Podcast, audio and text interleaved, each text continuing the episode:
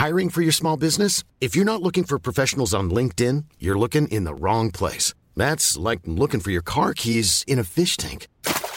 LinkedIn helps you hire professionals you can't find anywhere else, even those who aren't actively searching for a new job but might be open to the perfect role. In a given month, over 70% of LinkedIn users don't even visit other leading job sites. So start looking in the right place. With LinkedIn, you can hire professionals like a professional. Post your free job on linkedin.com slash people today.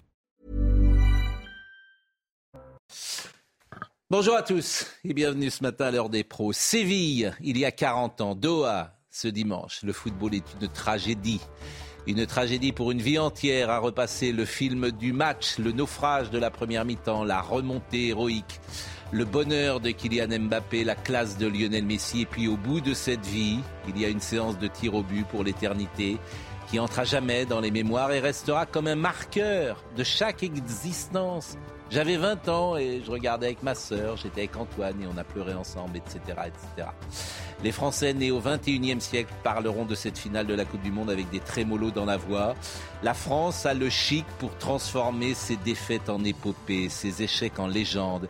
Elle a le chic pour construire des scénarios si invraisemblables que seul le pays de Molière, Descartes ou De Gaulle est capable d'écrire. Hollywood et Spielberg ne sont rien à côté de ces bleus et de Deschamps. Nous sommes des génies disons-le. Alors, alors merci Didier, merci Kylian, merci Olivier, merci Antoine, merci Aurélien, merci Hugo, merci Randall, merci. Ce fut un beau dimanche. Il est 9h01, Barbara Durand.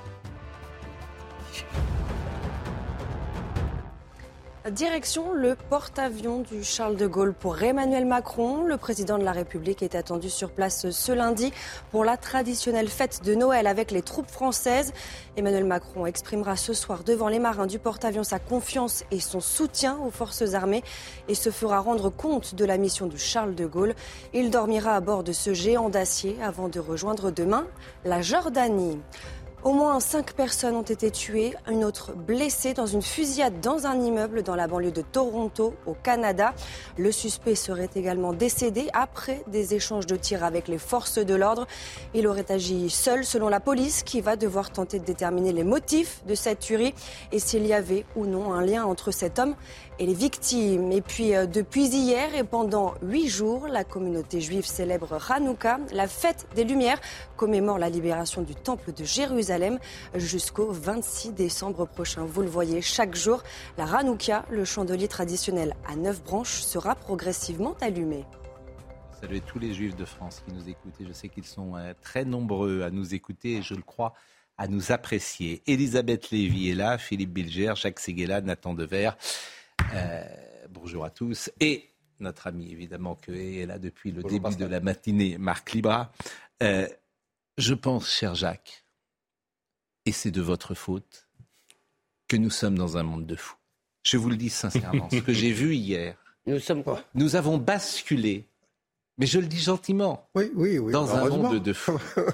Et l'image que je vais vous montrer à l'instant, qui est une des séquences les plus invraisemblables que, que j'ai vues, du président Macron, avec Kylian Mbappé, euh, je pense que...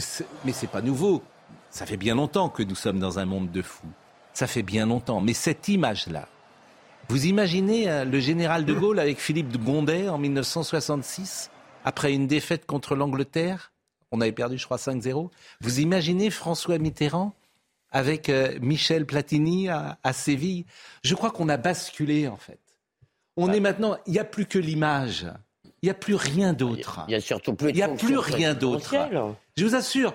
Mais, mais c'est pas grave. Peut-être que c'est bien. J'en veux pas au président Macron. Je pense qu'on est dans un autre monde. Mais ça n'a pas, pas tellement changé. Ah. Et ça n'a jamais marché. J'ai regardé les, euh, les sondages. François Mitterrand, euh, pour l'euro, euh, de 84, plus 2%. Et, moi, j'étais à la manœuvre, on avait remué ciel et terre mm. euh, pour, que euh, ça marche mieux que ça. François Hollande, en 2016, plus 1%. Macron, en 2018, moins 7%. Mais c'est pas ça, Jacques, que je dis. important. Je dis c'est les personnalités qui ont changé. C'est ça que je vous dis. Le seul mais président, non, mais on parle pas de la même chose. Le seul président qui ait gagné de l'image avec le foot, c'est Jacques Chirac, plus 18%. Mm. Mais est-ce qu'on parce que c'était un homme d'empathie. Et c'était en cohabitation. Est-ce qu'on pourra quand même critiquer votre édito, cher mais, mais évidemment. Au contraire. D'ailleurs, il y a Guy Citruc qui nous écoute, qui dit un journaliste ne doit pas dire merci. Moi, je dirais plutôt bravo. Non, mais c'est très bien, c'est une équipe de foot, si vous voulez. Mais alors là, votre lyrisme, si vous voulez. Oui. Il y a, alors, juste, il y a une chose sur laquelle je suis d'accord, il y a un élément de tragédie dans cette séance de tir au but. Ça, c'est un beau moment. Mais moi, je trouve, si vous me permettez, si vous voulez, qu'on en fait un peu trop dans l'avant-après, qu'on en fait un peu trop dans la communion. Parce que dans un ah, pays. On attend les chiffres, Marine va nous les donner. Euh, je veux bien qu'on en fasse trop, mais. Euh, il y avait sans doute plus de 20 millions de téléspectateurs hier. c'est la France qui était devant. Donc que vous, vous ne soyez pas en connexion avec la France, c'est Mais c'est pas ça que je vous dis. Ce que j'essaye de vous dire, c'est que je suis assez triste. vous voulez que les seuls moments de communion nationale et de patriotisme. Euh, d'ailleurs, marqué, et aussi parce que euh, sur la place Bellecour hier, la communion nationale était peut-être. 24 millions. Mais je suis quand même assez triste que le foot soit le seul. Le seul terrain, mm. le seul, la seule occasion euh, sur laquelle les Français puissent dire j'aime la France. Eh Alors on en parlera si vous voulez tout à l'heure, mais je voulais qu'on termine sur l'image parce que moi je suis vous avez raison. Sur je vous assure, sur les personnalités qui ont changé. C'est-à-dire que je disais, vous imaginez, bah Philippe Gonder, c'était un grand joueur des années 60. Merci. Bon, Philippe Gondet était, était pour l'équipe de France. Mais bon, vous imaginez le général de Gaulle, mais je, pense qu'on a changé de, de, voilà. Mais, mais parce qu'il y a une inversion. D'abord, aujourd'hui, Pascal, on, ne peut pas comparer les époques parce oui, que bah, on a commencé à comparer oui, Maradona, euh, Kempes. Aujourd'hui, on ne peut plus rien comparer. C'est une génération 2.0. C'est quand même l'Élysée qui va mettre en avant ces images-là. Parce que l'image dans le vestiaire, pour moi, est encore plus. Alors, on va les voir toutes. Ah oui, vous trouvez que c'est choquant? Ah mais il n'a pas, ce n'est pas le moment parce qu'on voit bien que Kylian Mbappé a un détachement total, c'est-à-dire que même son père, sa mère peut lui parler, il n'est plus là parce qu'il vient de vivre quelque chose où il peut être le héros et il passe de héros à zéro entre guillemets parce que pour lui il sait que quoi qu'il arrive c'est catastrophique, ça restera dans l'histoire, on s'en rappellera tous. Mais en fait, ils viennent. Ce qu'on peut dire, et c'est, le problème, c'est que ça, c'est dire du mal du président Macron. En fait, il pense à lui. Quoi. Il ne bah, pense pas à Mbappé, il pense pas à l'équipe de France, il pense à lui. Il dit celles et ceux. Ah non, mais je crois il pas dit celles et ceux. Il pense à lui. Alors écoutons, voyons, écoutons la séquence dans le. Ah oui, celles et ceux, il dit dans le vestiaire. C'est génial. Ah c'est génial. Ah ça c'est extraordinaire. Écoutons la séquence vestiaire parce que euh, euh, elle est étonnante. Vous avez fait rêver des millions de Françaises et de Français jusque-là, et encore aujourd'hui, ils ont vibré. Et vous avez fait rêver des milliards de gens qui ont regardé ce match. Parce que vous avez fait du grand football et du grand sport. Les leçons, vous les tirerez. Il y aura sans doute des regrets après ce match. Je voudrais qu'il y en ait deux qui n'aient pas trop de regrets. S'il vous plaît. Écoutez-moi bien. Jamais. Vous êtes une très grande. Parce que je pense, aucune autre équipe qui aurait pu faire ce que vous avez jusque-là et qui aurait pu remonter à deux reprises et être à deux doigts de la gagner. Après, quand il manque un truc, dans la vie c'est pareil, c'est le foot, c'est le, c'est le sport. Ça, vous y pouvez rien. Mais vous avez eu le cœur, la faim, l'envie et le talent d'y aller. Là, pour ça, je voulais venir vous voir pour vous dire merci. Et vous avez fait rêver des Françaises et des Français qui en ont besoin. Donc merci à vous. Merci à celles et ceux qui vont peut-être arrêter le maillot après ce match. Il y en a plein qui sont très jeunes, qui vont en faire beaucoup d'autres, plus que moi comme président dites-le-vous bien. Donc vous allez en gagner des autres parce que vous avez une expérience embarquée qui est dingue. Donc voilà, ce soir ça va être dur, mais dès demain on est parti à l'assaut parce que c'est comme ça qu'on les gagne. C'est comme ça qu'on les gagne. En tout cas, moi, je suis fier de vous. Merci à celles et ceux qui voient. Non, mais il fait son job. génial. Il fait son, job de président. Et là, c'est à contre-temps parce qu'on a perdu.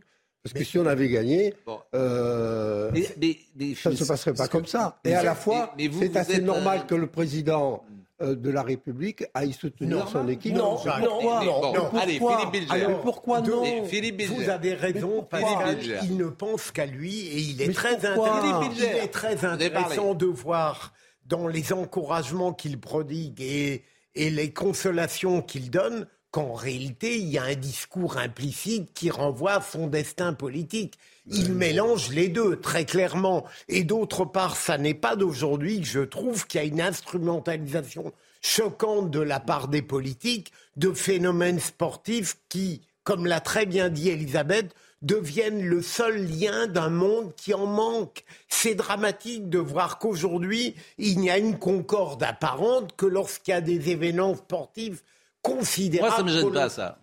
Comment moi, ça me gêne pas. À ah, moi, tout le monde. Moi, heureusement, c'est pas ça qui me gêne. Au contraire, mais je trouve que c'est plutôt sympa, plutôt agréable. Il y aura la Coupe du Monde de rugby. je trouve que c'est plutôt sympa d'être ensemble. Ça me gêne précisément parce qu'il n'y a que ça. Mais alors, que voulez-vous qui est C'est le sport. Ça, le sport a toujours. Il n'y a que le sport qui réunit. Vous n'allez pas réunir les gens sur une pièce de Corneille. Mais non, ah mais attendez, ils vont pas venir à Si on les réunissait sur la qualité d'une politique, sur la qualité pas cette, euh, il y aura pas cet enthousiasme. Bon, Nathan Devers, parce que vraiment, je trouve que c'est ce qui est intéressant dans ces séquences, c'est la personnalité de ceux qui nous gouvernent. C'est ça que je veux retenir.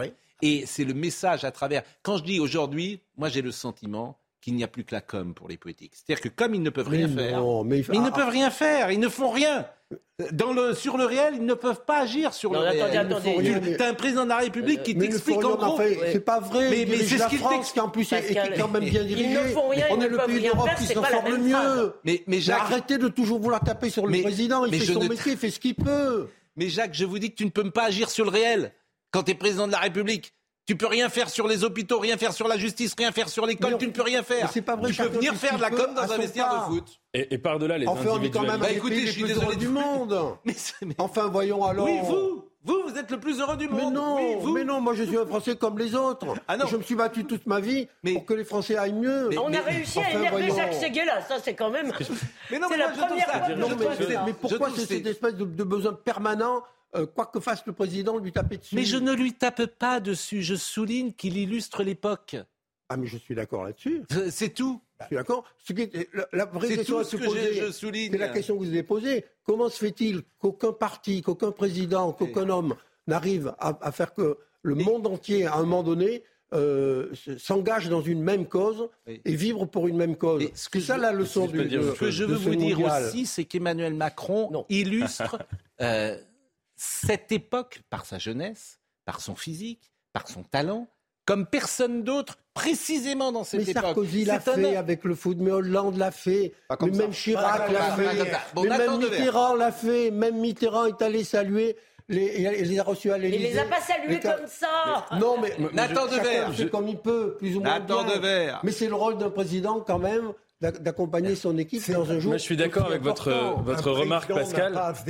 C'est qu'il y a une évolution des mentalités. Par-delà les individus, par-delà l'individu Emmanuel Macron, c'est qu'aujourd'hui, du point de vue du prestige, du prestige symbolique, de la célébrité internationale, le monde du sport dépasse le monde du politique. Et c'est pourquoi moi je suis assez d'accord avec Elisabeth. C'est-à-dire que d'une part, il y a les passionnés de foot. Et moi, les passions, je trouve toujours ça respectable, quel que soit le contenu d'ailleurs, parce que c'est une passion en soi, c'est quelque chose de très, de très fort, de très grand. Mais là, ce qu'on observe quand même dans les Coupes du Monde, c'est que ça fédère tout le monde, y compris des gens qui sont des, des footeux du, de, de la finale de foot, c'est-à-dire des gens qui ne sont pas des passionnés. Et en effet, toute la lumière qui est faite sur ce spectacle, c'est une non-lumière qui pourrait être faite sur d'autres spectacles fédérateurs, la culture, la politique, d'autres choses pour rassembler. Et encore une fois, quand je dis ça, je ne vise pas les passionnés. Hein. Je vise ceux qui, qui, juste viennent là une fois tous les quatre ans. Ce que je veux vous dire, c'est que en termes de com, d'une certaine manière, l'Élysée doit être contente. De quoi je parle ce matin? Je parle que de ça? Alors, je ne vais pas parler que de ça. Mais pour moi, c'est un phénomène marquant hein? de ce que j'ai vu hier. Alors, c'est vrai que euh, si on sortait du match, je le ferais pas de la même manière. On parlerait davantage du match. Bon, là, le temps a déjà passé. Il s'est passé une quinzaine d'heures. le temps a déjà passé. Il s'est ah passé 12 heures. Non, il bon. Euh, Marc, et après, on va l'écouter, le président Macron, parce qu'il a parlé sur Mbappé, sur euh, sur le fait qu'il soit les, les, images sont très importantes parce que pendant cette finale, on, voit beaucoup le président de la République à juste titre. Mais l'image qui me reste, c'est que euh, on a vécu une période depuis 2-3 ans très difficile où on va parler des personnes qui travaillent dans le milieu hospitalier quand il va faire des câlins Mbappé, j'ai envie qu'il moi, mon père a besoin de soins actuellement, c'est très difficile pour lui. Pourquoi pour mes parents? Pourquoi il va pas avoir des gens qui en ont besoin? C'est terrible parce qu'on s'occupe d'Mbappé. Non, mais je, je, je ne connais pas très bien la politique. Je vois juste que j'ai un président qui va soulager quelqu'un qui n'en a pas envie, qui est dans son monde parce qu'il vient de perdre une finale, et on lui fait des câlins. C'est gentil, mais c'est pas le moment. Et il y a d'autres choses à faire aujourd'hui, plutôt d'aller consoler d'autres personnes que Kylian Mbappé. C'est ça qui me, qui m'a juste l'image. Celle-là m'a choqué le plus, c'est sur le terrain. Il a donné une, journée, une journée de son année sur la question de la fierté, Pascal. Moi, j'aimerais qu'on soit fiers d'avoir inventé un vaccin contre le Covid. Oui. J'aimerais Oui. Ah bon, on parlera du Covid tout à l'heure. Parce que je veux dire, l'hypothèse que les joueurs de l'équipe de France aient le Covid, mais qui n'ont pas pu euh, le dire, parce que le dire, c'était prendre des mesures XXL, cette euh, hypothèse. Il n'y avait pas de test de toute façon pendant le coup. Comment Il n'y avait pas de test. Oui, il n'y avait pas de test. Pas fait. mais comme d'accord. Mais cette hypothèse, elle peut exister. Comme dit quelqu'un que je connais, on ne parle pas de la même chose. Là où Elisabeth je voudrais, un mot important. Je voudrais qu'on l'écoute, le président Macron. Je voudrais dire deux choses. Euh, Shankly, vous connaissez le fameux mot de Shankly, le football n'est pas une question de vie ou de mort, c'est beaucoup plus important que cela. euh, écoutons Emmanuel Macron qui était triste et déçu. On est D'abord très triste, tous déçus, comme après une, une, défaite, et surtout comme ça, parce qu'on est passé si près du but. Et en même temps, ce que j'ai dit euh, à tous les joueurs euh, un instant dans le vestiaire, c'est qu'ils nous avaient rendus immensément fiers et qu'ils nous avaient fait vibrer. Et je pense que c'est une des plus grandes, une des plus grandes finales de Coupe du Monde que nous avons tous vécues. Bravo à l'Argentine, aux Argentins et leur peuple. Ils étaient là en masse. On peut être fier de notre équipe parce que c'est très rare d'avoir, en ayant gagné une coupe, de revenir, d'aller en, en phase finale et de quasiment en gagner de décrypter. Je trouve qu'il se met au centre d'un événement qui n'est pas le sien. Ah, vous avez raison. Oui, bien sûr. Vous avez raison. Maintenant, euh, il a le droit. Mais il a, joué dans, il a joué dans, quel poste? Il a le droit. mais il se met au centre d'un événement qui n'est pas le sien. Après, on peut commencer les commentaires. Qu'est-ce que ça veut dire c'est qu'on a perdu.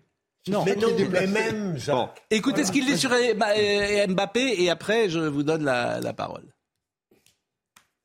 Qu'est-ce que je voulais que je vous dise? Il, a été meilleur buteur de cette coupe, il est un joueur extraordinaire, il, a déjà gagné une Coupe du Monde, il fait une finale, voilà, donc il a que 24 ans. Et je le dis, franchement, je ne suis pas le mieux placé pour essayer de raisonner ce soir les gens, parce que j'étais au moins aussi triste que lui. Et nous, ça nous, rend triste ce soir, mais on peut être fier de notre équipe, parce que c'est très rare d'avoir, en ayant gagné une Coupe, de revenir, d'aller en phase finale et de quasiment en gagner. Euh, troisième passage que je voulais vous faire écouter, euh, il n'est pas là pour euh, juger les joueurs. Tant mieux. Ah bon C'est eux qui diront, c'est Didier Deschamps, les joueurs. Moi, j'ai pas à les juger. Ils nous ont rendus fiers. Ce qui est vrai, c'est que, soyons clairs, on, est, on, est, on était très très loin à la fin de la première mi-temps. Je pense que c'est déjà arrivé. Il y a eu des remontadas comme ça, l'Allemagne en 54 ou des choses comme ça, mais c'est très rare dans l'histoire du foot. Et on est remonté formidablement. C'est très intéressant politiquement. Et... Mais est-ce que c'est mieux que le président d'Argentine ne soit pas venu? Je... Il n'y était pas. Il n'est même pas allé. Je, trouve qu'il fait une faute, qu'il fait une faute dans politique. Trois jours, tout ça sera oublié. Il, il, c'est pas ça que je dis. En fait, ce que je veux vous dire, c'est que nous sommes dans un monde où la délicatesse, la discrétion euh, n'existe pas ou n'existe plus. Et j'allais dire, je ne dirais pas la décence, parce que je ne voudrais pas être euh, désagréable. Je suis tout à fait d'accord avec toi. Mais, mais, mais, nous, sommes, nous sommes dans un monde où l'important, c'est de montrer sa bobine. C'est ça qui est important. Non. En gros. C'était beaucoup plus vrai dans les années 80. C'est ça qui est important. Que ça l'est aujourd'hui. Bon, mais je ne veux pas, je, je veux dire, je, je décrypte. Après, je pense que ça fait sens. Je pense que tout le monde ne se conduit pas de la même manière. Tout le monde n'arrive pas dans un endroit qui n'est pas le sien en disant je vais me mettre au centre. Voilà, tout le monde n'est pas comme ça. Est-ce que c'est pas le... Mais c'est aussi le président de la République. Je vais poser une question naïve, mais volontairement naïve. Est-ce que c'est pas la définition de ce que c'est qu'être supporter de football? Quand un, supporter dit on a gagné, oh, on n'a rien gagné du tout. Euh, la personne qui est supporter a juste euh, regardé un match, il n'a pas gagné. Mais il était sur le podium, le président. Oui. tout à l'heure, vous parliez de Molière ou de Caen. C'est pas vrai, il était sur le podium. Il était sur le podium. Donc, moi, je veux bien qu'il il est avec les autres présidents. Oui, bien. C'est intéressant ce qu'il ah. dit, parce que ce, que dit Nathan, parce oh. que ce on qui est un peu une, un on d'accaparation, euh, d'usurpation, qu'on peut dire tous, hein, on peut dire, ouais, mais bon, dernier passage sur euh, Didier Ça m'a toujours fait rire. Je on est plus de deux, on est quoi déjà? Euh. enfin, Il faut pas que. Quand même. Excusez-moi. Je lis un témoignage de quelqu'un qui est assez. L'extraordinaire. Oui. mais on va en parler tout à l'heure. Bon, l'extraordinaire match que l'on a vu. Est-ce si choquant euh, Il y a des gens qui disent Pascal est si choquant dans le vestiaire, ça a toujours existé, mais sans caméra. plus choquant que Jacques Chirac qui ne connaissait pas le nom des joueurs, pas certain du tout. D'un autre côté, mon Pascal, il me dit ce n'est pas l'Elysée qui te demande d'être en euh, en boucle sur Macron ce matin. Non, oui, ça c'est sûr, c'est pas, c'est pas les qui me le demandent. Alors il y a quelqu'un d'autre qui dit, alors effectivement. il y en a qui disent ce matin belle brochette de pommes de terre. C'est, je ne sais pas ce que ça, ce que ça veut dire. C'est nous les pommes de terre. Mais je pense, je pense, je, salue. Vous savez, moi, je cite tous les messages. Je vois. Bon. Mais non, mais parce que bon, c'est intéressant. Moi, je pense que notre débat est intéressant. Je vais vous dire en plus, moi, j'étais très frappé que je suis arrivé. En fait, euh, en fait, les gens, beaucoup de gens ont parlé, non pas que de ça, ils ont dit mais t'as vu, Macron, c'est fou quand même. Bon. Donc, dans ces cas-là, j'essaye toujours d'être un peu en en miroir de ce que j'entends. Dernier passage d'Emmanuel Macron sur euh, Didier Deschamps, et après, je vous jure, on va parler de football. Mais bien sûr que j'ai demandé à Didier Deschamps de poursuivre. Je veux qu'il poursuive, moi. J'ai dit à Didier Deschamps qu'il fallait qu'il voilà, digère. Et puis j'ai surtout dit aux, voilà, nos joueurs qui pouvaient parfois nourrir des regrets ce soir, parce que c'est très dur. Imaginez-vous pour, des tout jeunes qui, qui mettent pas le penalty au moment ils devaient le mettre, tout ce qui se passe dans la tête. Et donc je leur ai surtout dit, faut le digérer. Et regardez, on en a un ce soir qui en a marqué trois, qui est un immense joueur. Il est arrivé de rater des pénalties. Il a digéré. C'est ça qui fait les très grands joueurs. Et donc, on est une grande nation de foot. On est aussi une grande nation tout court. Mais il est sélectionneur, en fait. Non, non, mais c'est, n'est pas sa place, c'est pas le moment. C'est euh, voilà, il y a une défaite, c'est, catastrophique, il y a plus grave. Mais à un moment donné, on ne doit pas se mêler de ce genre de choses. Ça ne le regarde pas. Il doit rester dans son domaine. Moi, j'ai envie qu'il s'occupe de la France. J'ai pas envie qu'il me dé... je connais le football. Il n'a pas à m'expliquer si des chances, si le, pourquoi du comment. C'est ça qui, est fou.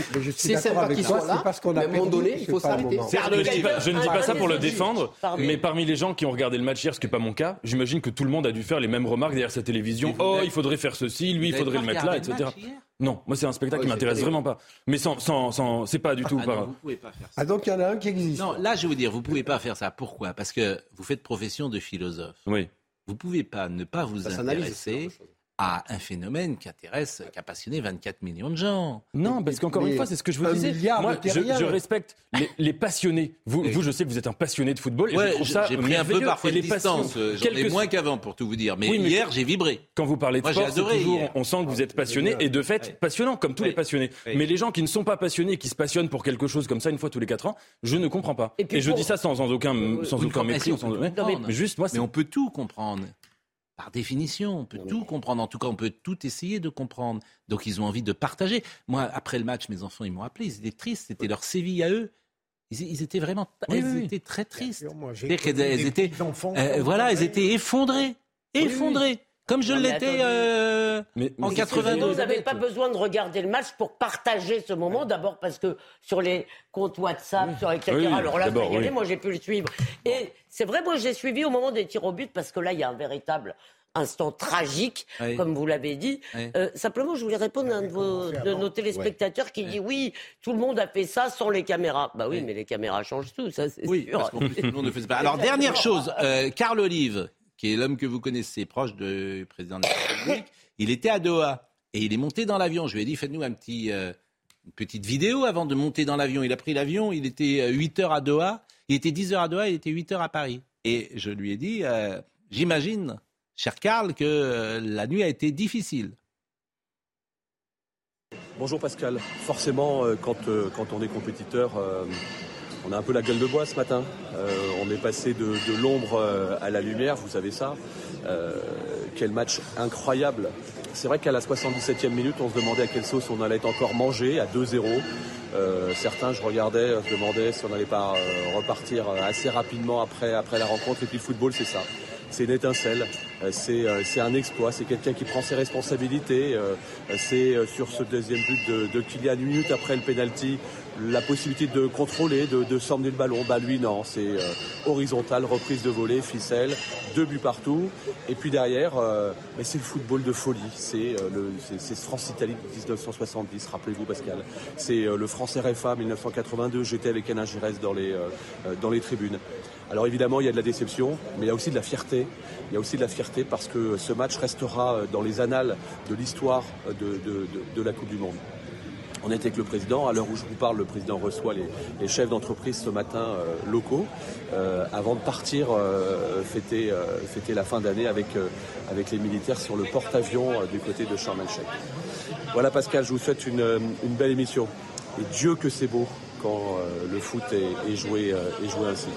Même si l'équipe de France n'a pas gagné, euh, le Paris Saint-Germain aura été très présent. Hein.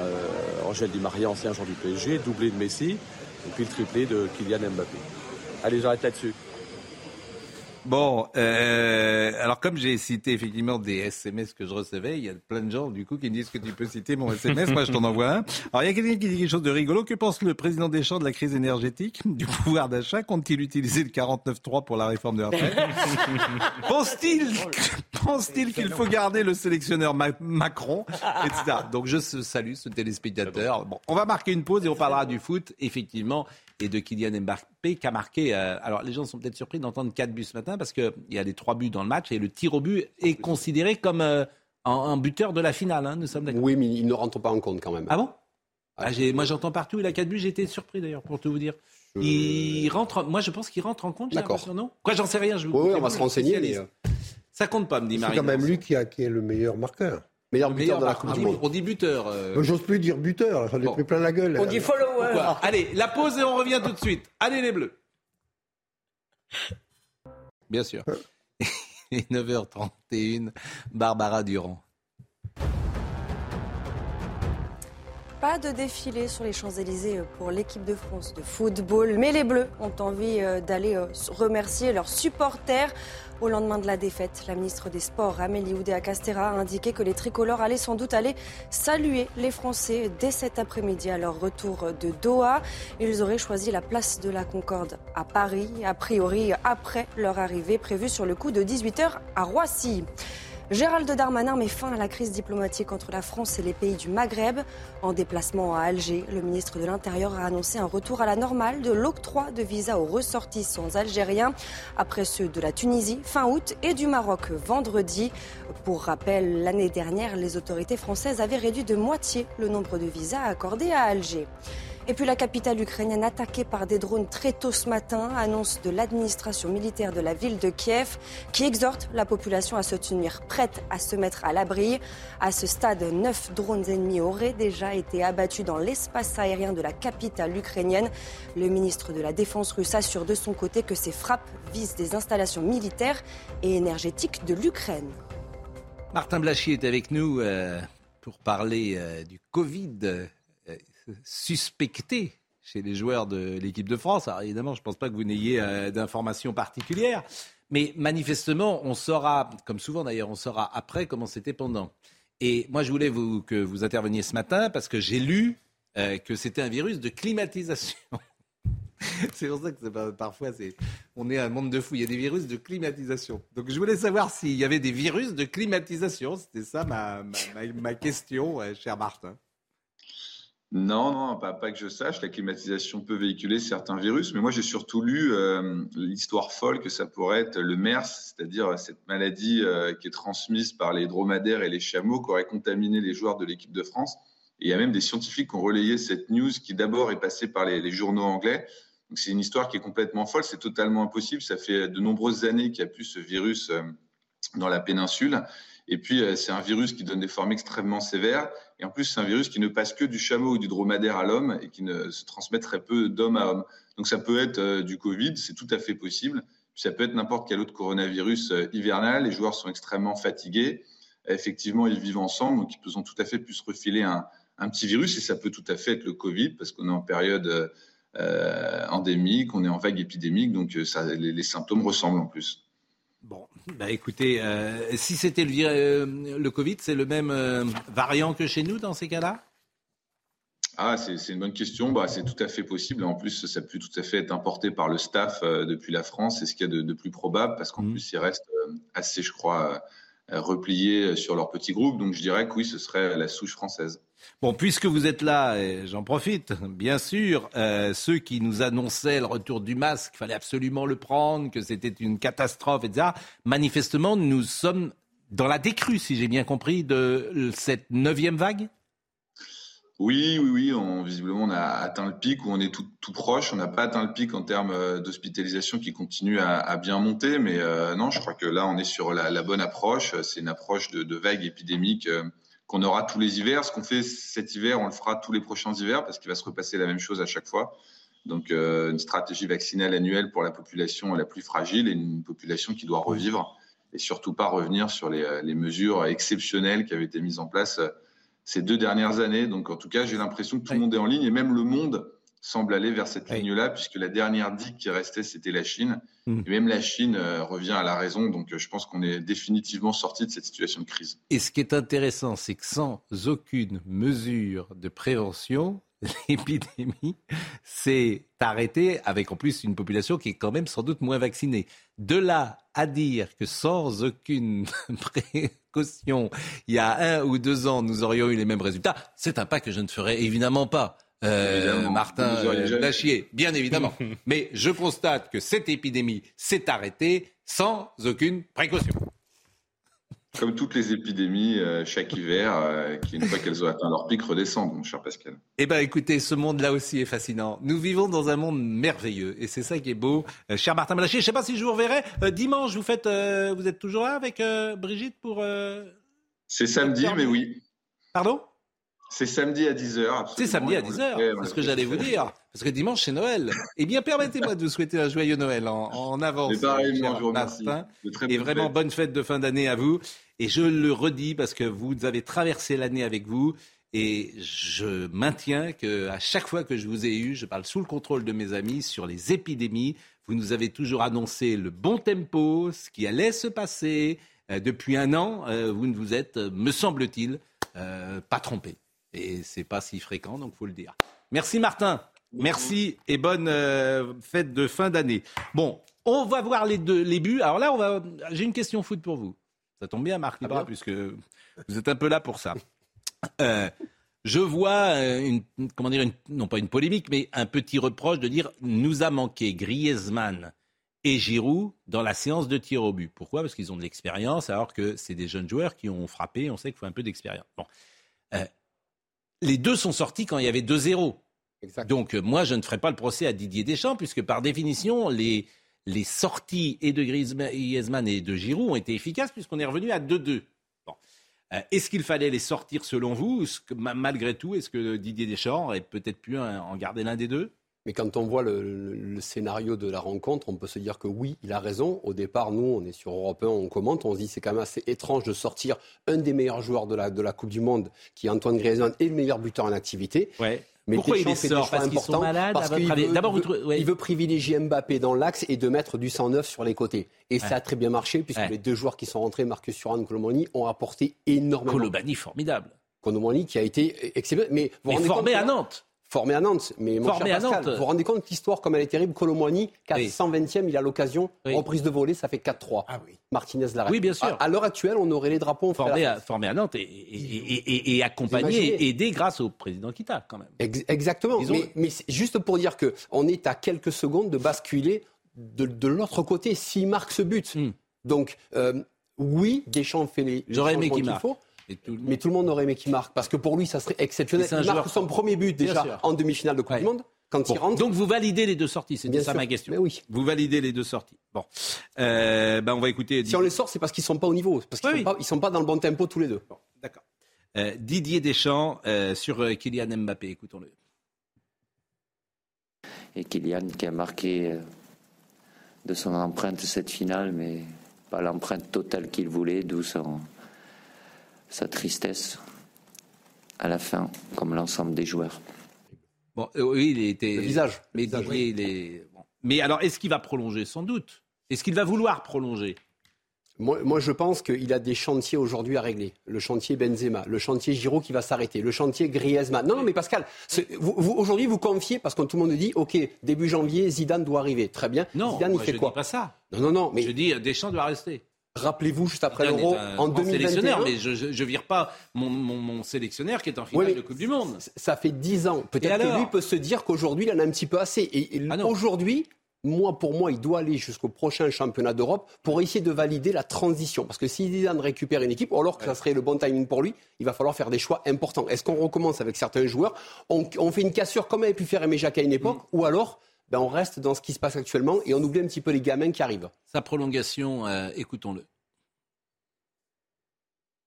Même si le résultat avait été inverse, je ne vous aurais pas donné la réponse euh, aujourd'hui. Donc, euh, évidemment, je suis très triste pour mes joueurs, pour l'ensemble de, mon staff.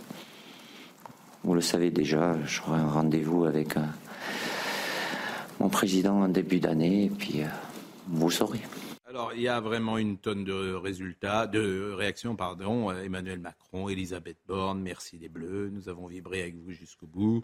Quel match exceptionnel, dit Bruno Le Maire, euh, qui a dû regarder ça dans le noir. Merci pour les émotions, à jamais dans nos cœurs.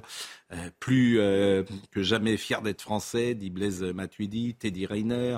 Vous nous avez fait vibrer, rien lâcher. C'est ça qu'on reste, qu'on gardera. C'est un match d'anthologie. C'est ça qu'on aime. Et, et c'est vrai qu'il y a beaucoup de déceptions sans doute, mais comme on a quand même gagné parfois les Coupes du Monde, on est tellement content d'avoir vu ça. Et puis cette France-là, euh, qui était quand même pas, c'était pas gagné au départ d'être en finale de Coupe du Monde. Avec tout ce qu'il a vécu et tous les joueurs absents, c'est quand même exceptionnel d'arriver en finale. Bon, est-ce que vous voulez voir euh, une petite, un petit, un petit vox pop peut-être, quoi, euh, entendre quelques supporters qui ont réagi? Vous avez regardé ça avec qui hier Avec ma femme.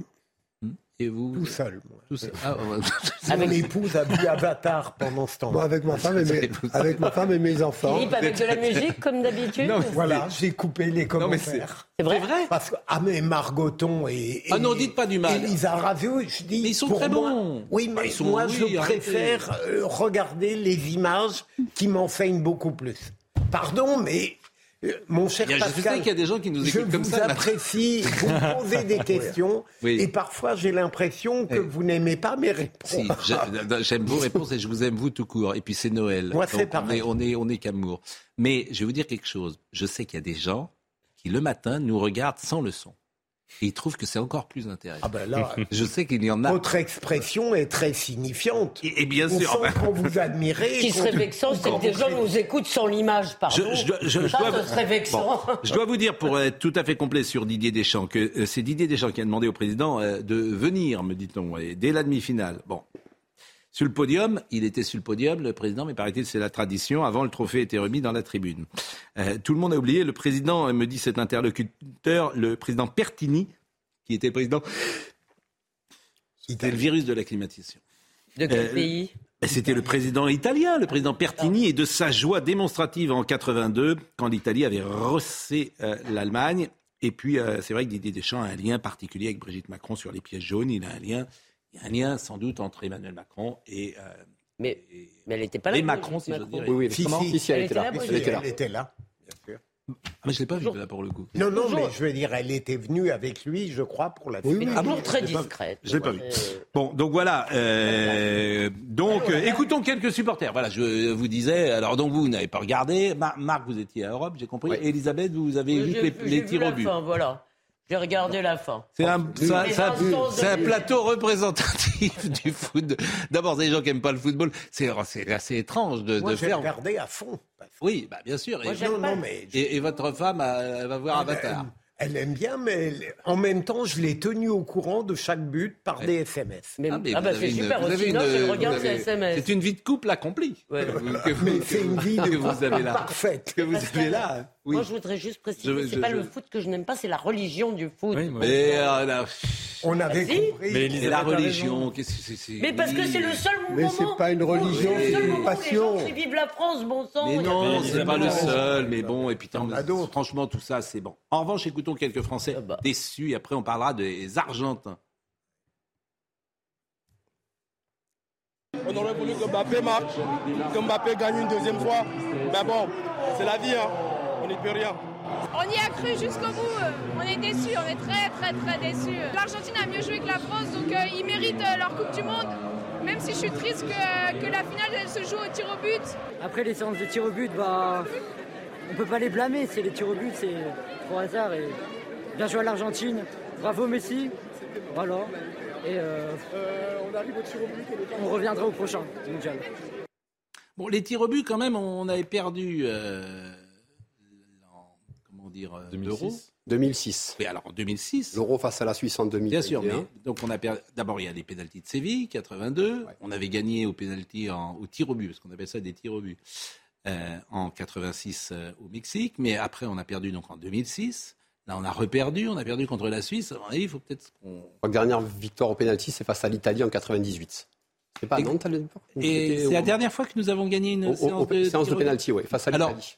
C'est pas c'est pas un pénalty là, c'est un tir au but. Il y a une petite euh, Oui. subtilité, c'est-à-dire que tu n'as pas le droit de reprendre le ballon. Alors qu'un penalty, tu peux, euh, si le gardien le repousse, tu peux. Je dis ça pour Nathan Dever qui ouvre des yeux comme ça, qui dit de quoi il me parle, quelle est la différence?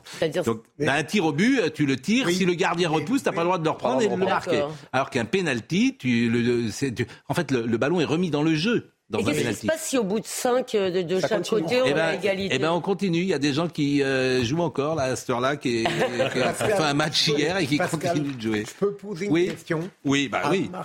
Euh, j'en ai assez d'entendre en permanence l'expression les tirs au but sont une loterie. Est-ce que c'est vrai alors que ça relève du talent du tireur et du talent du goal Ça n'est pas une loterie. C'est un duel, euh, c'est un duel très important, c'est un face-à-face avec un homme, deux hommes qui se croisent et vous avez derrière tout un pays qui est sur vos épaules. C'est-à-dire que quand le joueur part du rond central, il avance pour faire les 30 mètres, croyez-moi, il se passe tout dans sa tête.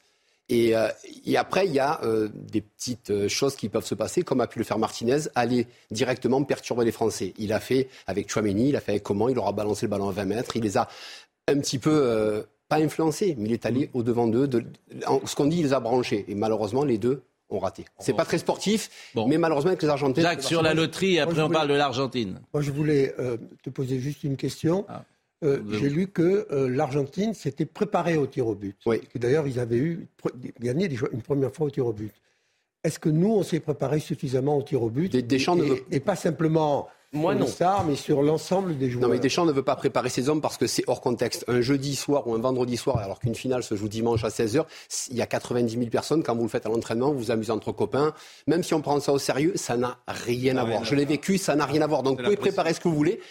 Il y a des joueurs qui sont très courageux, qui ont le courage d'affronter ça, et puis il y en a qui malheureusement vont dire je suis désolé, je ne peux pas. Parce que la pression est tellement forte et tellement impressionnante que euh, rien que le fait de dire il y en a certains, le match fini, ils s'assoient, ah, je peux pas, non, non, je, je me sens pas bien. Donc là, c'est Didier Deschamps qui doit dire qui se sent. Parce qu'on peut le dire la veille, trois jours avant. Alors moi, je vais tirer. Mais quand il y a 90 000, eh quand euh, on est aux prolongations, quand on a pris des coups, c'est autre chose. En avoir ou pas, comme disait Emile En avoir ou pas, quand euh, le jeune Mbappé, qui a déjà oh marqué deux buts, euh, quoi, deux tirs au but, deux pénalties dans le match, il s'avance et qu'il le tire le premier. C'est pour ça que moi, la, la, grande victoire, c'est qu'on a le plus grand joueur de tous les temps.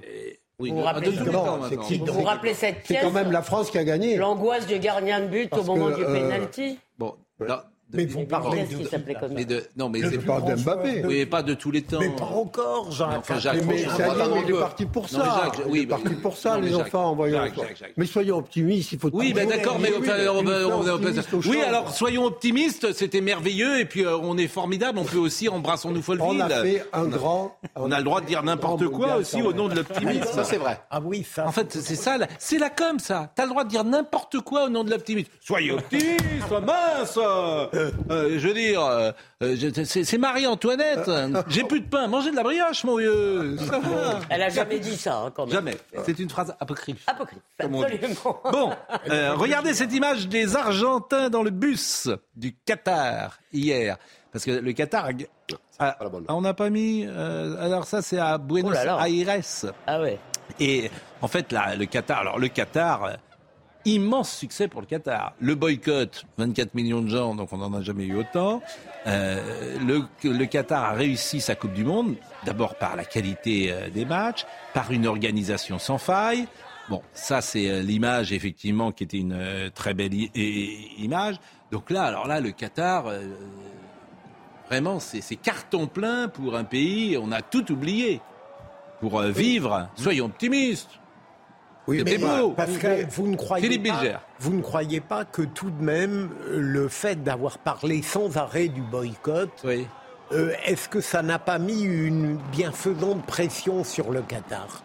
Est-ce que sans doute, je pense, ça n'est pas fondamental, bouleversant non, mais sans doute que... mais, mais je crois que ça a joué. Ceux qui ont demandé le boycott n'ont pas eu totalement tort. J'aurais une autre interprétation. Nathan Devers, Nathan Devers. Je pense que le, le Qatar a, joui du fait que nous vivons dans le règne de l'instantanéité absolue. C'est-à-dire que ça faisait plus de ans, dix ans que c'était acté que c'était là-bas. Et on s'en est indigné la veille. Oui.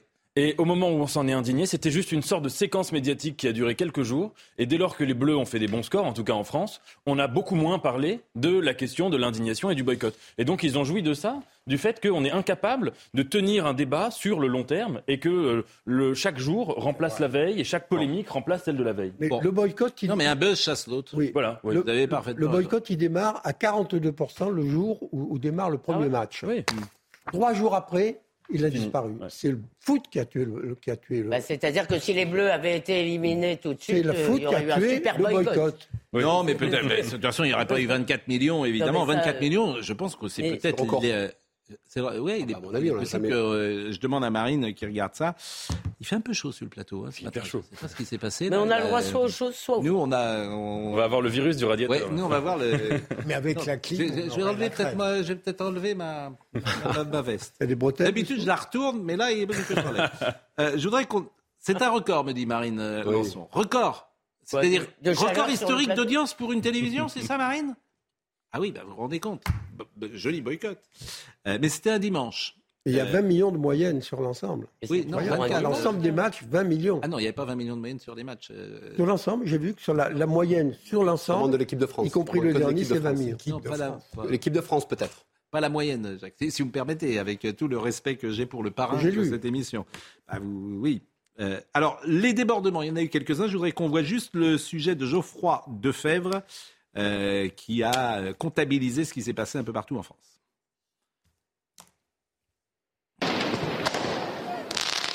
Des tirs de mortier, des jets de projectiles sur les forces de l'ordre. Place Bellecour à Lyon, des violences urbaines ont eu lieu après la défaite de l'équipe de France. Aux abords de la place, des magasins ont été détériorés et des automobilistes ont été pris à partie. Ici, plusieurs dizaines de personnes secouent une voiture avant de la caillasser. Pendant presque deux heures, plusieurs centaines d'individus en groupe mobile, le visage souvent dissimulé, ont affronté les forces de l'ordre. Les policiers ont riposté avec des gaz lacrymogènes et des camions lanceurs d'eau pour disperser la foule. Le calme est revenu vers 21h30. Selon la préfecture du Rhône, une quinzaine de personnes ont été interpellées pour des jets de projectiles et dégradations que ça s'est globalement bien passé. Je remercie euh, Marc Libra et lui donner rendez-vous dans 4 ans. Parce que dans 4 ans, alors on sera euh, aux États-Unis, au Canada et, au, Mexique. L'empreinte carbone sera différente. 48 euh, équipes, Pascal, 48 oui, Oui, l'empreinte carbone sera différente. Est-ce que là, ça va voyager. là, c'était tous les stades étaient dans un, très peu de mètres carrés. C'était très pratique et j'ai l'impression que les les journalistes étaient très contents d'être au Qatar parce qu'il y avait une belle organisation et c'était assez facile en déplacement. Parce que quand vous êtes journaliste et que vous êtes à Mexico le lundi et à Montréal le mardi, c'est pas simple, monsieur. Ce sera en été en plus. Ça sera en été, alors qu'on pourrait jouer l'hiver aussi. C'est une bonne idée de jouer l'hiver, parce que les joueurs sont en forme l'hiver. Hein, franchement, on aurait pu euh, parler de ça, mais bon, on ne peut pas parler de tout. De tout, c'est vrai. Vous allez travailler peut-être là? Oui. Parce que là, en ce moment, c'est un plaisir touriste. C'est un plaisir avec vous, vous le savez. évidemment. Bon, la pause et on parlera de vous en venin et on reçoit Catherine Ney qui vient de publier euh, une sorte de best-of de florilège de ses meilleurs écrits. C'est un joli florilège que best-of. À tout de suite. Grande journaliste. Hein.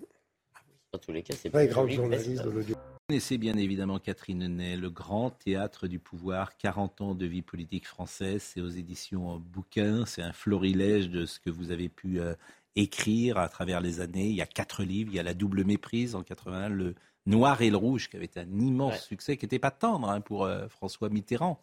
C'était juste. le dauphin et le régent en 94 et un pouvoir nommé désir. On y est et euh, on parlera tout à l'heure Peut-être que vous avez regardé hier la finale de la Coupe du Monde. Et peut-être avez-vous vu le président et peut-être euh, nous direz-vous quelque chose, parce qu'on en a beaucoup parlé dans la première partie. Mais Barbara Durand pour le moment. Plusieurs débordements en marge de la finale de la Coupe du Monde signalés hier en France. 227 personnes ont été interpellées, dont 47 à Paris et dans son agglomération. Regardez ces images à Grenoble ou encore à Lyon, des poubelles ont été incendiées, des mortiers, des fumigènes et des pétards ont été lancés sur la place centrale de Bellecour. À Paris, l'avenue des Champs-Élysées a laissé place à quelques heures après le départ d'une partie de la foule en fin de match. Après le pic de froid la semaine dernière, un fort redout est attendu dès aujourd'hui avec plus 10 degrés par endroit en seulement 24 heures. Selon Météo France, les températures vont repasser très nettement au-dessus des normales de saison et elles s'expliquent notamment par la levée d'un vent de sud qui va nous apporter de la douceur. Enfin, situation politique très compliquée au Pérou à cause de l'état d'urgence. 5000 touristes sont bloqués sur place, dont une quinzaine de Français. Les manifestations ont déjà fait 19 morts et plus de 500 blessés. Les contestataires demandent la libération de l'ex-président Pedro Castillo, de nouvelles élections, la dissolution du Parlement et la démission de la présidente Dina Boluarte. Le pape appelle à la fin de ces violences. Catherine vous suivez les hommes depuis politique depuis fort longtemps. Euh, vous avez été engagé en 1968 au service politique de l'Express de Jean-Jacques Servan-Schreiber. Et tout à l'heure, on voyait l'image d'Emmanuel Macron, et euh, c'est une banalité de le dire qu'on a changé d'époque, pas hier d'ailleurs, loin de là. Et ça fait un moment qu'on a changé d'époque. Mais on a surtout changé, me semble-t-il, euh, la personnalité de ceux qui nous gouvernent est différente. Qu'est-ce que vous voyez dans cette image? Mais aussi, On a eu un président qui a été élu à. Il avait 39 ans. Et à 39 ans, un homme n'est pas fini, tout à fait. Et ce qui est extraordinaire, c'est que cinq ans après, on a l'impression qu'il en a 35. Parce qu'il a, il a un comportement avec les joueurs, vous voyez, il patouille euh, Mbappé. Moi, moi, personnellement, ça me gêne et je ne suis pas sûr que Mbappé soit ravi, quoi, qu'il se comporte comme ça. Il a pas ce besoin de, comme ça, de, de, toucher, ce besoin tactile, de dire des choses. De... Je dis, mais on se dit, mais on a un président qui est maintenant de plus en plus adolescent. Et euh, moi, ça me perturbe beaucoup.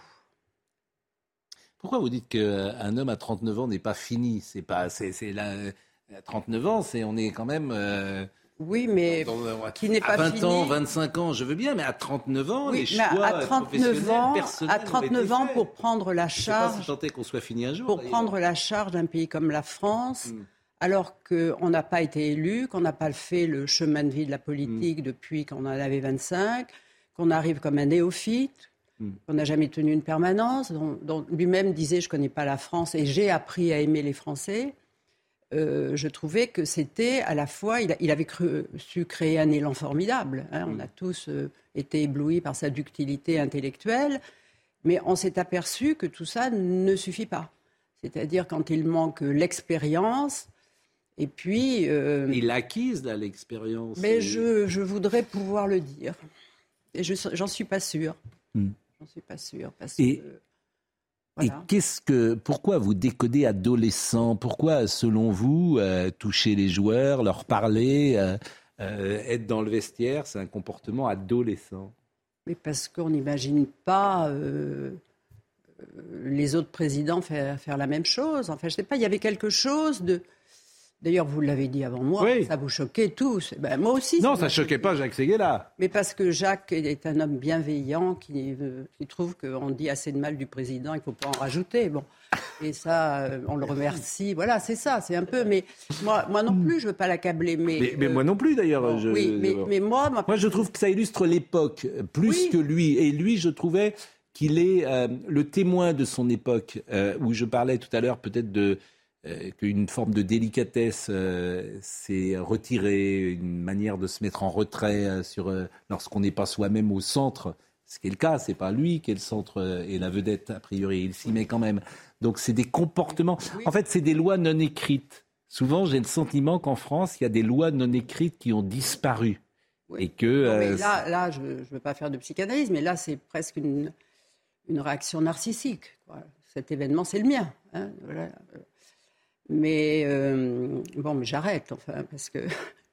non, mais je préfère. Enfin, je ne lui reproche pas. Il, a, il vibre avec les. Il a toujours aimé le foot. Il connaît mm. parfaitement le foot. Il sait en parler. Ça, c'est vrai. Parce que Jacques Chirac, il est mm. devenu. Il a pris 18 points alors qu'il ne connaissait pas le nom des joueurs. On le voyait. Et je crois que c'est justement cette.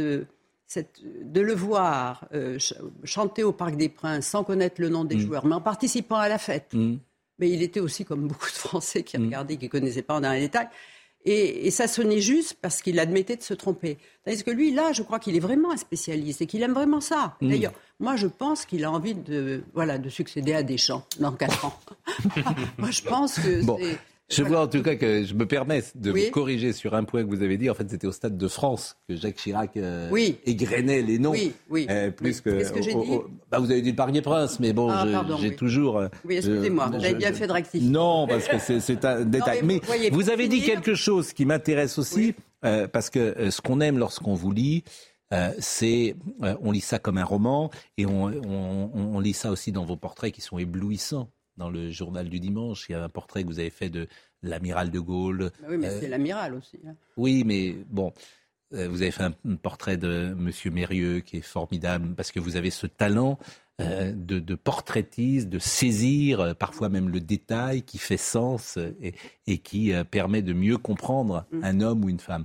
Et vous avez dit à l'instant Narcisse. Bon, mais tous les présidents que vous avez croisés, François Mitterrand, il n'était pas Narcisse?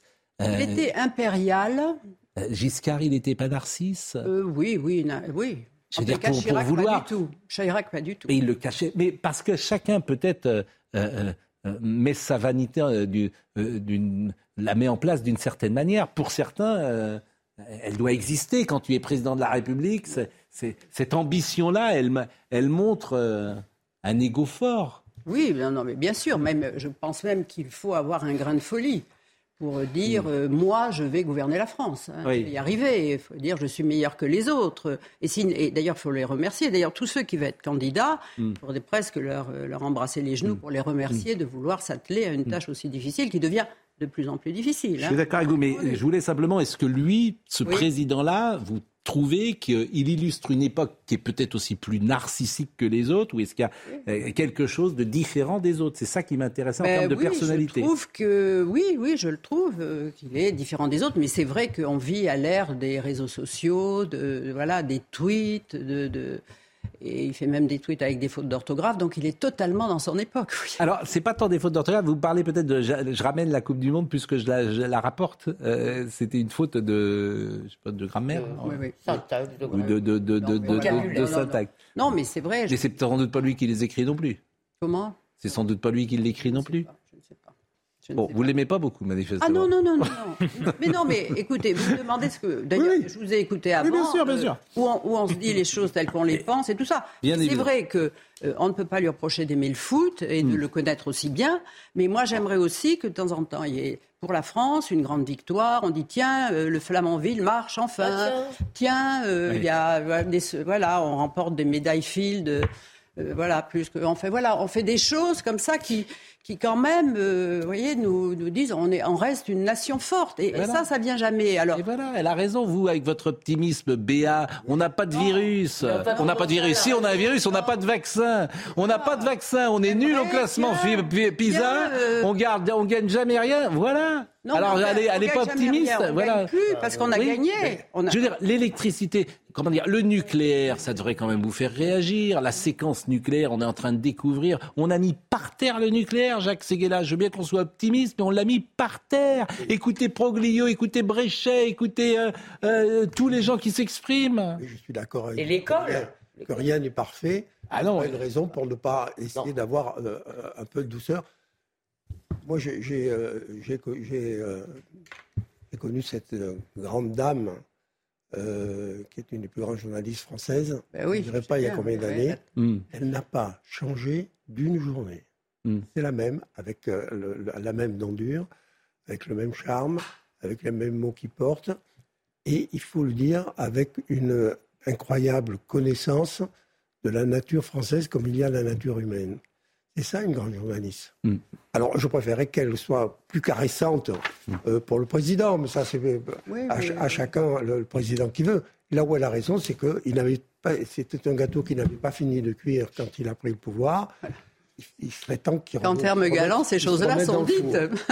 bon, on, parlera évidemment de votre, de ce grand théâtre du, du pouvoir, parce que vous-même vous êtes euh, des spectateurs de ce grand théâtre et parfois des acteurs, Jacques.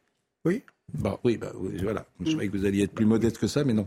Euh, c'était non, je crois qu'on peut dire effectivement. Bon, mais je voudrais qu'on voit euh, Vaux-en-Velin quand même, Vaux-en-Velin, parce que trois jours après l'incendie mortel d'un immeuble du quartier du Mas du Taureau avant un velin dans le Rhône, les dix victimes ont été identifiées, ces six adultes et quatre enfants qui ont perdu la vie lors de ce drame. Euh, selon les informations communiquées par le parquet de Lyon, aucune interpellation n'a eu lieu depuis l'ouverture de l'enquête ouverte pour dégradation volontaire par incendie ayant entraîné la mort. Je veux juste qu'on voit le, sujet de Solène Boulan. C'est derrière ces fenêtres noircies par les cendres que les investigations se poursuivent. À 3 heures du matin, vendredi, les flammes ont ravagé les sept étages de ce bâtiment, situé dans un quartier populaire de Vaux-en-Velin. Si les premières conclusions des experts tendent à confirmer que le départ du feu se situerait au rez-de-chaussée, les expertises n'ont pas encore permis de déterminer si l'origine de l'incendie était volontaire ou accidentelle. Aucune trace de produit inflammable n'a été détectée dans les échantillons prélevés sur les lieux du sinistre. Selon les dernières informations communiquées par le parquet de Lyon, aucune interpellation n'a eu lieu depuis l'ouverture de l'enquête, ouverte pour dégradation volontaire par incendie ayant entraîné la mort. L'identification complète des dix victimes décédées a révélé qu'il s'agissait de six adultes et de quatre enfants. 24 personnes ont également été blessées dans l'incendie, dont quatre grièvement. Les survivants vont quant à eux bénéficier d'un soutien psychologique et de solutions de relogement. Samedi, près de 600 personnes se sont rassemblées sur le parvis de l'hôtel de ville de Vaux-en-Velin pour rendre hommage aux victimes. Ce qui est sidérant, Philippe Bilger, et dramatique dans cette histoire, c'est que ce squat d'où serait parti euh, l'incendie. Je parle euh, évidemment au, conditionnel. Ce squat, quoi qu'il arrive, il existe depuis plus de dix ans, avec au rez-de-chaussée des gens qui dealent depuis dix ans. Et moi, j'ai eu des témoignages dans l'émission Les auditeurs ont la parole de gens qui sont dans cette cité et qui, ou dans d'autres d'ailleurs en France, qui disent voilà, des appartements entiers sont pris, le, bailleur social ne peut même plus entrer euh, dans l'immeuble. Vous avez à chaque palier des jeunes gens qui sont là et qui font le guet. Vous ne pouvez pas entrer dans la cité parce qu'il y a des jeunes qui sont en train de prévenir si euh, des policiers arrivent. Et tout ça se passe en France sans que rien ne change depuis des années. C'est désespérant. Alors qu'est-ce qu'il faut faire? Mais on a tout ce qu'il faut. L'arsenal législatif existe. Ce qu'il faut, c'est à la fois la volonté politique, le courage judiciaire, et je dirais plus globalement mettre au premier plan de notre démocratie le culte de l'efficacité et de l'audace. Je veux dire, là, vous avez totalement raison, Pascal. On le sait depuis dix ans, des veaux en velin, il y en a une multitude. mais vous n'imaginez pas le nombre de témoignages que j'ai eus. Mais des gens qui ont 75 ans, qui vivent dans la cité depuis 50 ans. Mais je Et qui racontent un quotidien mais invraisemblable. Vous avez entendu parler de Charleville-Mézières Je trouve que les Français sont euh, un grand peuple parce qu'ils sont incroyablement résilients.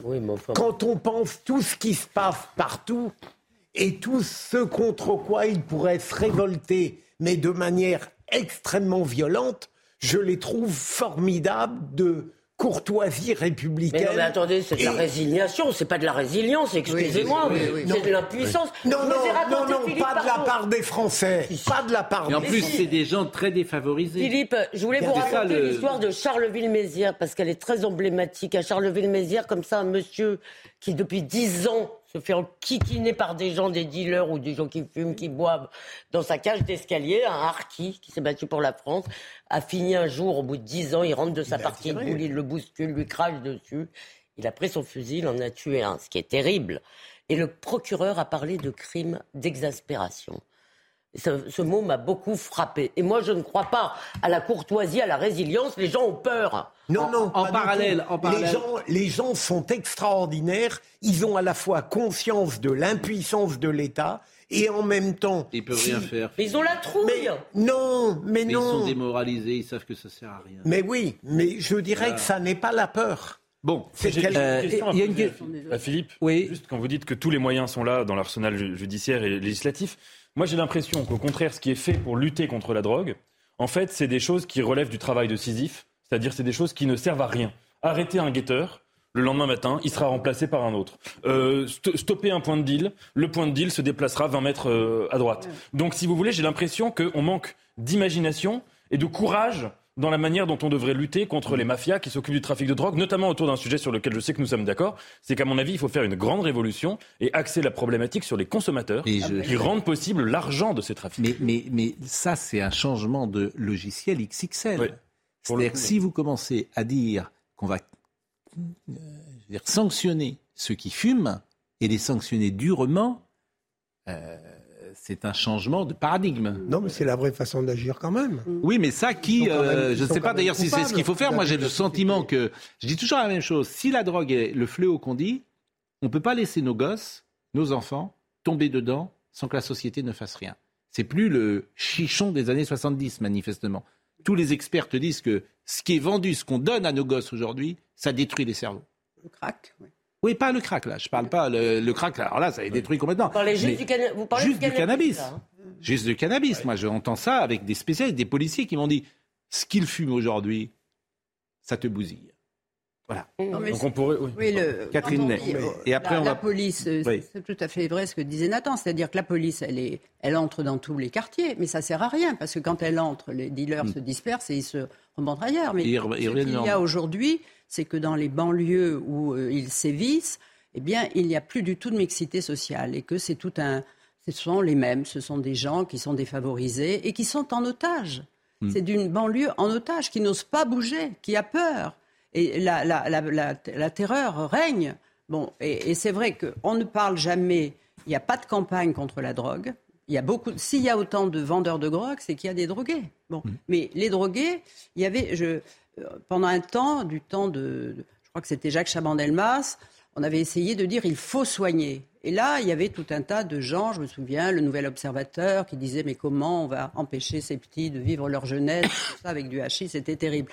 On ne l'a pas fait, mais rien n'est prêt pour accueillir des jeunes aujourd'hui pour se soigner.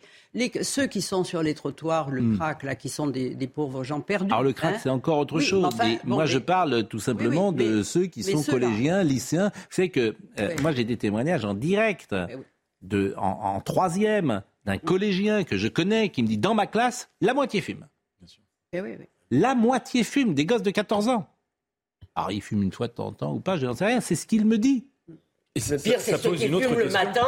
Non, mais C'est qu'en nous sommes un des pays. Et, et c'est un collège privé avec une population euh, qui est plutôt favorisée. Et qui a de Oui, l'argent pose pour la acheter. question de savoir- Et qui a de l'argent pour acheter. Évidemment. qu'en France, nous sommes un des pays les plus drogués au monde, si on Oui. prend au sens large Bien le mot sûr. drogue. Oui. Euh, pas que les substances illicites, même la cigarette, les alcools, les médicaments, Bien etc. Pour ma part, je pense qu'il faudrait donc poser peut-être la question de la légalisation, ouvrir le débat de la légalisation de certaines drogues, etc., de réfléchir, mais tout en accent à une grande sévérité envers les Parce que la. Avant de parler avec Catherine Ney de son bouquin, juste un mot, parce que vous, c'est une information que vous avez retenue euh, aujourd'hui, Elisabeth Lévy, ce qui s'est passé à Montpellier, on se souvient de ce gosse, Emen, c'est abominable là encore, un gosse de 14 ans renversé après euh, le match euh, France-Maroc.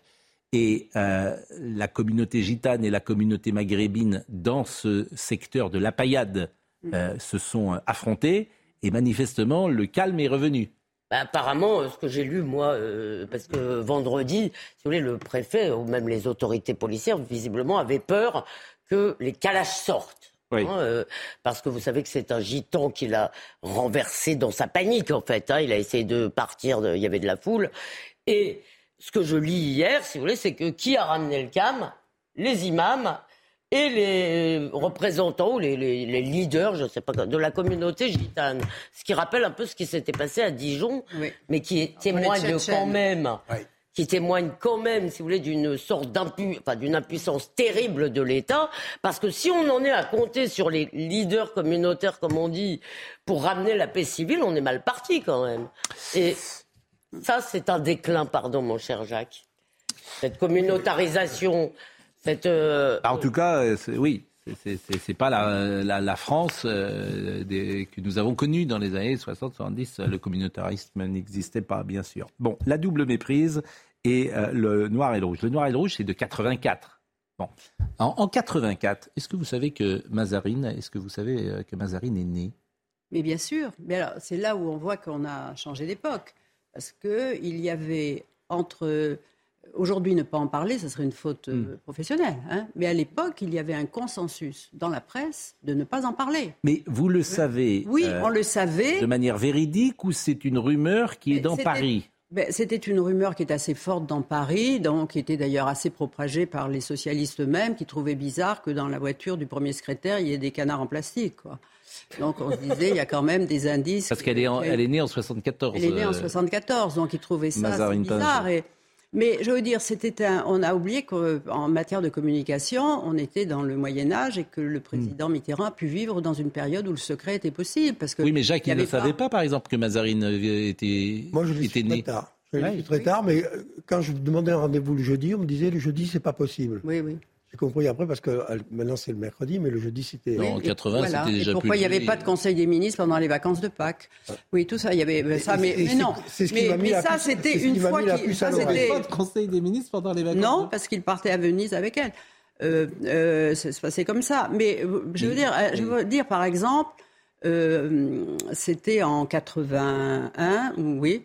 J'avais pas encore écrit le livre et j'avais été un samedi au Bon Marché et euh, je traverse et je m'arrête machinalement devant un, magasin de chaussures d'enfants. Bon. Je regarde machinalement et je vois quoi? Le président avec la, petite fille. Alors là, je me dis, euh, bon, ben, c'est bien elle, vous voyez. Et j'avais pas encore écrit le livre. Hmm. Mais que, pouvais-je faire? On n'avait pas euh, le portable. Hmm. Ça n'existait pas. Il n'y avait pas la presse people. Admettons que je téléphone à un journaliste, un photographe. Le temps qu'il arrive, il n'était hmm. plus là. Hmm. Euh, qui aurait publié la photo? Personne. Mais pas, est-ce que Paris Match. Oui, mais hein. est-ce que c'est mieux? Est-ce que, euh, ah. est-ce que, au fond, cette société-là, elle n'était pas euh, meilleure que la société de toute la transparence d'aujourd'hui? ben, la, la, transparence, c'est une tyrannie, c'est une tyrannie épouvantable. Aujourd'hui, hmm. là, parce que là, on, on, dépasse les bornes surtout, quoi. Euh, mais là, c'est sûr que pour un président, c'était plus facile. Et puis... Oui, mais au-delà de ça, pour lui, même pour la société, est-ce que euh, ce n'était pas, est-ce qu'au fond, euh, ce portable, ces réseaux sociaux, on dit le droit de savoir, le droit de savoir, et moi je dis, il y a aussi le droit de ne pas savoir. Hmm. C'est-à-dire le droit de tout savoir. Ça crée des, des tensions et des malaises beaucoup plus grands que l'impression qu'il y a des secrets qu'on ne vous dit pas. Hmm. ça, ça j'en suis persuadée. Mais pour François Mitterrand, c'était lui, il y avait une telle cour autour de lui, il, y avait, il était tellement adulé et tout ça. Donc ça ajoutait au romantisme d'un homme qui a toujours eu des amours mm. pluriels. Donc mm. euh, tout ça, c'était, ça faisait partie de la légende. Et alors moi, je vais vous dire, si, je me souviens, c'était en 77, 78, je déjeunais avec une amie un dimanche euh, à côté de, de, de à côté des deux magots, enfin oui. Et il y avait un, restaurant qui s'appelait l'Entrecotier, on déjeunait dehors. Et tout d'un coup, je vois, Mitterrand était à côté. Il, y avait, il déjeunait avec une jeune femme qui avait des longs cheveux noirs et un garçon euh, adolescent. Et sur la table, il y avait une petite fille, un bébé. Et alors, euh, il était face à elle, mais en état d'amour. Et alors, il dessinait, oh, un canard. Et alors, tous les gens le regardaient. Mais là, c'est quelle année, ça? Euh, C'était en 77 c'est-à-dire qu'il était encore premier secrétaire. Mais à l'époque. Parce qu'il habitait euh, rue Jacob, donc la rue, c'est la rue Saint-Benoît dont vous parlez. Mais à l'époque, moi j'ai vu avec cette jeune femme, je me dis qu'est-ce que c'est? Je, n'imaginais pas du tout que c'était sa fille. Oui, et puis que c'était ce qu'on appelle une vendange tardive. On n'imaginait pas ça, quoi, vous voyez? Mm. Et donc, et, et, là, mais il avait l'air, mais totalement. Et alors, les gens le regardaient, mais ils s'en moquaient totalement. Voyez. Oui. Alors, il était premier secrétaire oui. Hein, en 77. Il oui, mais les gens disaient, mais il était avec une électrice, c'est peut-être sa petite nièce. Enfin voilà, on ne se posait Vous avez connu tous les présidents de la République. Vous les avez tous rencontrés. Oui. Vous avez tous déjeuné hein, avec. Euh... Moi, j'ai jamais déjeuné avec euh, François Mitterrand. Non. Bon. Quel est celui euh, qui vous a le plus euh, impressionné, charmé? Moi, celui qui m'a le plus impressionné, c'est Georges Pompidou. Georges Pompidou, enfin, moi je dirais qu'il a été un immense président quand il était Premier ministre, parce qu'il faut dire que la maladie, la maladie l'a quand même atteint. Et, moi, je l'ai vu changer, vous voyez, quelques jours après son élection, parce qu'il savait qu'il était malade. Il avait une gravité. Et sûrement, ça lui donnait un peu mal au caractère, quoi. Mm. Euh, et donc, il n'a pas donné. Mais vous voyez, comme à la fin de, de son mandat, avec jusqu'en 68, les, les, entre 67, 68, là. Parce que c'était un homme, d'abord, il avait ce compact physique et cette autorité naturelle, ce, ce, fluide de l'autorité. Les députés, bon. Et puis, euh, on adhérait à lui, parce que d'abord, le parcours de l'enfant pauvre, hein, qui a fait tel parcours quand même, hein, normal sup, agrégation de lettres, Sciences Po, et là, qui parlait aux gens, il, quand il parlait de la ménagère et de la machine à laver, ça, ça sonnait juste, voilà. Mais surtout, sa politique, voyez, il y avait De Gaulle, qui, euh, l'universalisme, la, grandeur de la France. Lui, il s'est dit très bien de parler de la grandeur de la France, mais si on n'est pas une grande puissance économique, si on n'a pas vraiment une grande industrie, ce qui était son, son obsession. Et lui, il pensait que la, la plus grande révolution, c'est que les ouvriers soient bien payés. Ouais, voilà. Et il avait raison. Et il avait raison. mais De Gaulle était sur cette ligne-là avec la participation. Ah oui, mais c'est ah oui, mais la participation de De Gaulle, il, voulait redonner la, le, pouvoir aux ouvriers, comme on avait redonné les terres aux mm. serfs. Et là, et, là, Pompidou et même Debré s'y étaient opposés en disant non. Mm. Une entreprise, c'est une unité de mm. commandement, que les, ouvriers soient consultés, soient participent aux bénéfices, mais sûrement pas ce que voulait le général de Gaulle. Mais euh, est-ce qu'il manque la nouvelle société quand même? Comment? Est-ce qu'il manque, Pompidou, la nouvelle société euh, avec Il a manqué la... Oui, parce, qu'il était malade. Parce qu'il était malade. Parce que ça, mais oui. changé mais ça, le, il a sort de la France parce que euh, Chaban était très moderne. Ah ben euh, complètement. D'ailleurs, si euh, la nouvelle société, Mitterrand n'aurait pas pu après faire ça avec les communistes, c'est-à-dire qu'il aurait déjà fait venir avec lui. Et là, mais ça, c'était Chaban, il annonce Macron. oui, enfin, c'est un raccourci. Il y a, oui, vous faites. Vous raison, mais il y, a, un côté hein en même temps. non, c'était ensemble, mais c'était euh, oui, mais enfin, euh, vous comprenez, euh, on trouvait qu'il était incroyablement moderne parce que mm. c'est grâce à Chaban s'il y a eu un deuxième journal télévisé à 20h. Mm. Vous voyez, sur la 2 quand même. Avant, il y avait un seul journal et c'était c'était. Avec Pierre de Gros, Pierre voilà, c'est ça. Bon, et puis, installé rue de Montesquieu, il disait le dialogue, le dialogue social qui Aujourd'hui, il y en a 50, ils disent tous la même chose. Mais oui, oui, oui, oui, Excusez-moi. Mm. Mais, mais, celui qui a profondément changé la France, c'est quand même François Mitterrand. Euh, euh, ce qui m'intéresse aussi, c'est votre analyse. Vous dites le non-cumul des mandats, l'interdiction d'être à la fois maire et député, une tradition française a privé le législateur de cette manne de connaissance du terrain indispensable pour faire la loi. Ces maires étaient des barons locaux, certains pesaient lourd, jouaient les arbitres euh, auprès de leurs collègues, un rôle aujourd'hui légué au préfet. Et si on analyse la politique, selon vous, votre analyse vous dit qu'il y a deux ou trois armes de destruction massive le non-cumul des mandats, le PNF et la transparence. Et ce cocktail-là ah fait que la politique en France est morte. Ah oui, on, ben on a cassé un écosystème. Hein. Euh, je veux dire, par exemple, vous voyez, euh, le non-cumul des mandats, euh, Macron est élu. Il a une, majorité bien à lui, des gens, des néophytes qui savent rien, donc qui sont des, des godillots par excellence. Voyez mm. Et arrivent les gilets jaunes. Et les gilets jaunes qui vont sur les ronds-points, qui y parlent? Le maire, mais le maire, il n'est pas leur leur, euh, leur messager pour Paris. Les députés, ils ne les connaissaient pas. Donc ils ont, tagué, ils ont tagué sa permanence, à certains, ils ont brûlé sa voiture, mais ils ne pouvaient pas être des paravents pour le pouvoir, de ceux qui discutent sur le Donc terrain. ça, c'est le non-cumul des mandats. Ça, c'est le non-cumul des mandats. Le PNF Le PNF, ben, écoutez, on voit que leur première chose, euh, la, rapidité avec laquelle ils déclenchent, euh, après une lecture du canard enchaîné pour détruire des gens, hmm. vous dites, voilà, c'est quand même c'est quand même spécial. Et l'autorité de la transparence. Et l'autorité de la transparence. Alors là, alors là, écoutez, mais c'est une une machine à fabriquer la suspicion. Les gens sont obligés de chercher dix ans avant, et, si, et alors si jamais ils sont des, futurs héritiers d'une famille, mm. mais on leur cherche des noix incroyables. Et quand même, là, la dernière chose aberrante, c'est le Premier ministre Castex, ex, qui devient président de la RATP, qui a interdiction pendant trois ans de parler au, ministre. Non, mais on rêve. Philippe Bilger, c'est un vrai problème, ça. Parce que c'est au nom de la com. C'est toujours pareil. C'est-à-dire que c'est au nom de la démagogie, de la com, de dire voilà, transparence, les Français doivent tout savoir, etc. Et c'est un drame. Je rejoins euh, globalement ce qu'a dit Catherine Ney, mais là où je serais plus nuancé, probablement à cause de mon ancienne profession, c'est que je pense que et ces dérives que vous dénoncez, elle euh, concerne tout de même parfois des univers où euh, la morale n'est pas naturelle. Et en définitive, le PNF, je lève de côté, Je vous rejoins pour François Fillon. Vous connaissez des endroits où la morale est naturelle Non, mais, oui, mais maintenant, la morale dépasse le droit. On ne demande pas aux juges de faire de la morale. On leur demande de faire le droit alors qu'ils ont des passions humaines. Mais l'obligation par leur passion. L'obligation de décence, ça existe aussi en politique. Je veux dire, euh, hmm. tout n'est pas judiciaire, j'entends bien, mais, il y a une forme d'éthique. On terminera avec euh, Catherine Ney, il est 10h30 et le temps passe vite. Barbara Durand nous rappelle les infos du jour. Après le Qatar, direction l'Égypte pour Emmanuel Macron. Le président de la République est attendu sur place pour la traditionnelle fête de Noël avec les troupes françaises. Ce soir, le chef de l'État exprimera devant les marins du porte-avions sa confiance et son soutien aux forces armées et se fera rendre compte de la mission du Charles de Gaulle. Emmanuel Macron dormira à bord de ce géant d'acier avant de rejoindre demain la Jordanie. Après quatre années de négociations difficiles, dix jours et une nuit de marathon diplomatique, les pays du monde entier ont adopté un accord historique à Montréal pour tenter d'enrayer la destruction de la biodiversité et de ses ressources indispensables à l'humanité.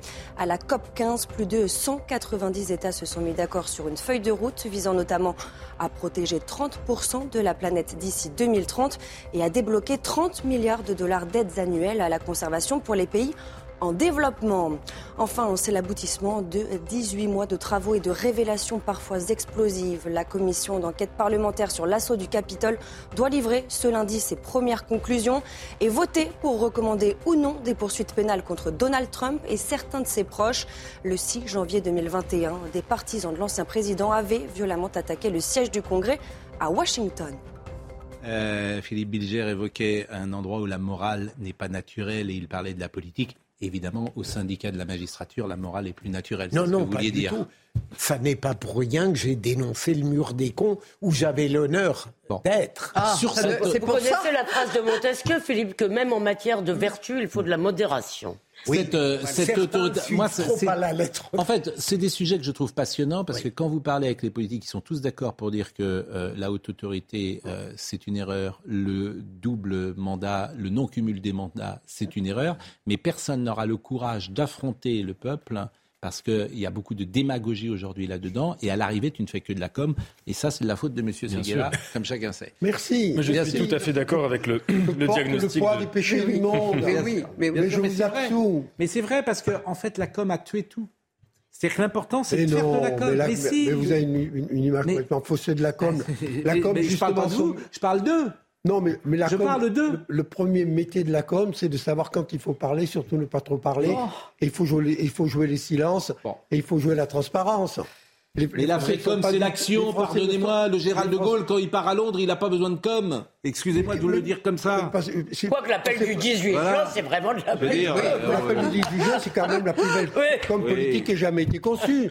Bon, là, le philosophe général. Le, philosophe. Je voulais dire que j'étais tout à fait d'accord avec le diagnostic de Catherine Ney, que j'observe quelque chose qui m'intéresse beaucoup dans ma génération.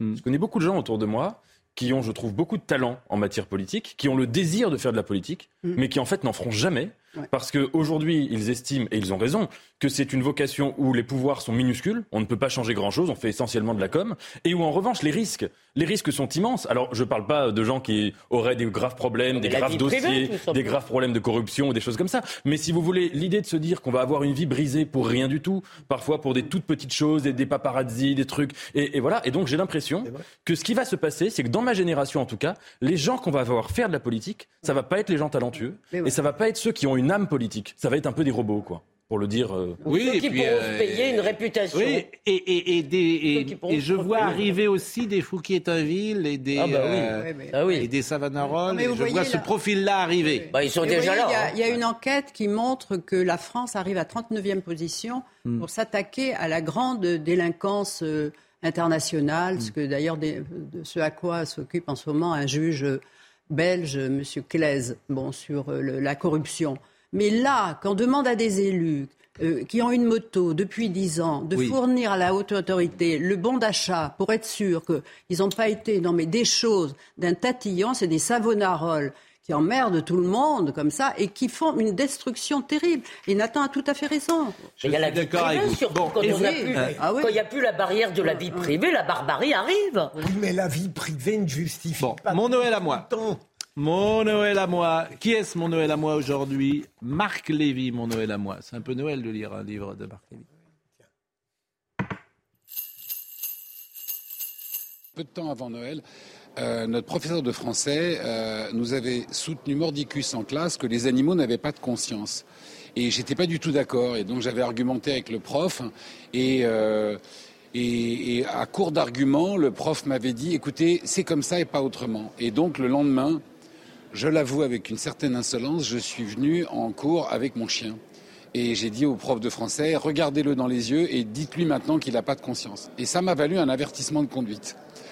Euh, mais que j'assumais parfaitement. Sauf que euh, l'avertissement de conduite m'a valu une sanction de la part de mes parents qui, ce Noël-là, m'ont privé de cadeaux de Noël.